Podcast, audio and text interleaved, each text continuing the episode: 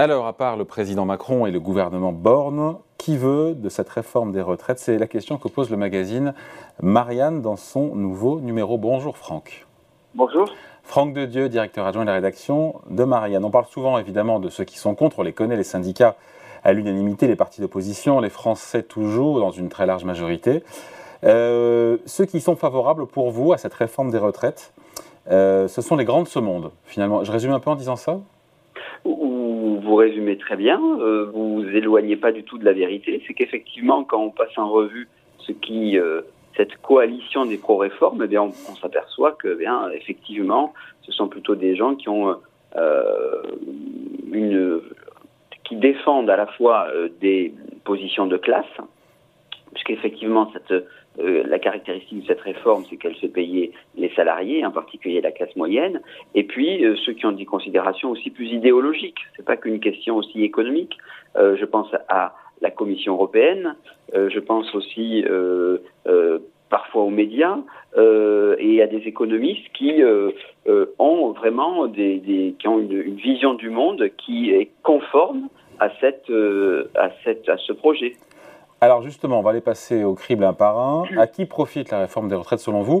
Donc la Commission européenne. Mais euh, Franck, Bruxelles émet des suggestions, des recommandations, on est souverain, on fait ce qu'on veut. Hein. Alors ben non, en fait ça, euh, vous pouvez le dire sur le papier, c'est-à-dire qu'il y a un juridisme qui fait que euh, là, formellement, juridiquement, la France ne s'est pas engagée contre euh, des aides Euh, à euh, réformer ses retraites, mais en vérité, pour quiconque a, euh, connaît les négociations euh, qui précèdent euh, un accord, c'est qu'effectivement, il y a une logique, il y a une philosophie euh, qui est, euh, qui est, qui est négociée et qui consiste à dire nous avons des documents euh, de travail de la Commission qu'il y a plusieurs reprises, euh, le système de retraite français est coûteux, euh, La, re, la recherche, la réforme fera l'objet d'un suivi attentif. Euh, donc, vous avez tout de même un, beaucoup d'indices qui laissent à penser que cette réforme est euh, véritablement dans la philosophie de la Commission européenne. Et c'est d'ailleurs un secret pour personne, puisque pour imposer la discipline budgétaire, eh bien, euh, qui est, je dirais, euh, euh, la matrice euh, de, des textes européens, qui sont suspendus, qui sont suspendus maintenant depuis plusieurs années. Oui, hein, mais c'est ça le, c'est ça le, le, le grand, euh, l'ironie suprême, c'est qu'en fait, on, on arrive à les suspendre sur les traités de Maastricht, sur la dette, mais alors en revanche sur les retraites, ça devient un sujet absolument majeur sur lequel il ne faut pas déroger.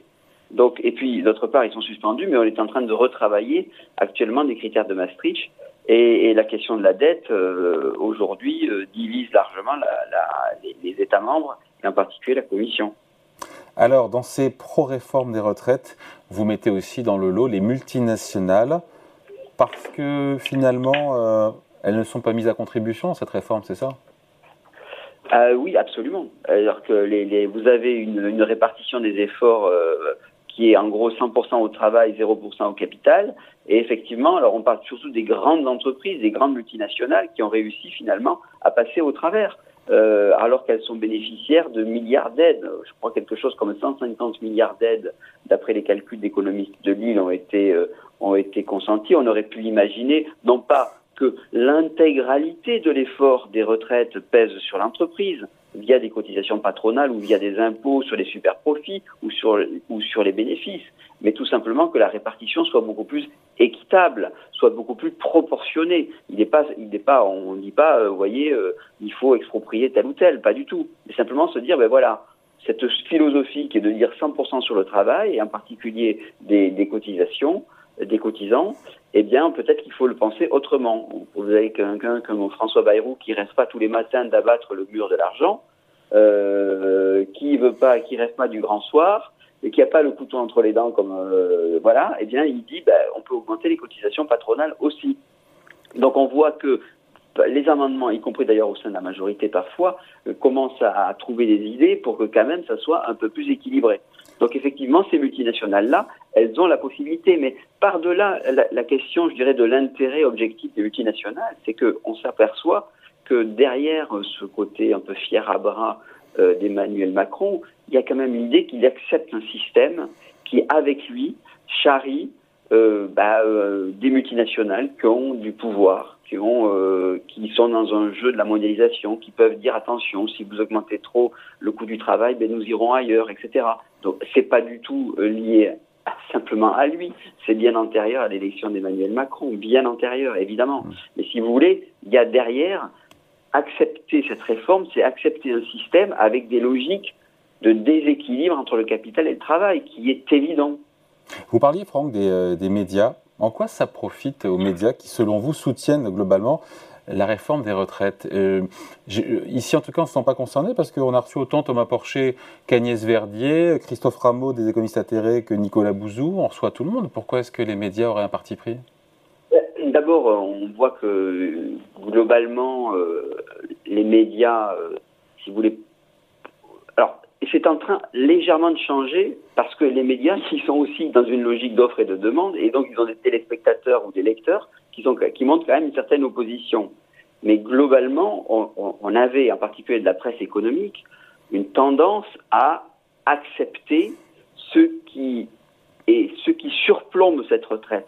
Les principes qui surplombent cette retraite sont des principes de grands équilibres économiques, d'acceptation de Maastricht, d'acceptation euh, d'une Europe concurrentielle, des vertus du libre-échange, euh, de l'idée selon laquelle les Français travaillent pas assez et qu'il faut qu'ils travaillent plus longtemps, sur le taux d'emploi qu'il faut absolument regarder de près. Tout cela est quand même une certaine musique médiatique qui, euh, qui, est, qui est quand même encore majoritaire. Alors, c'est quelque chose de plus systémique que prendre un journal parmi d'autres, parce qu'après, il y a des lignes éditoriales qui sont tout à fait légitimes. Hein.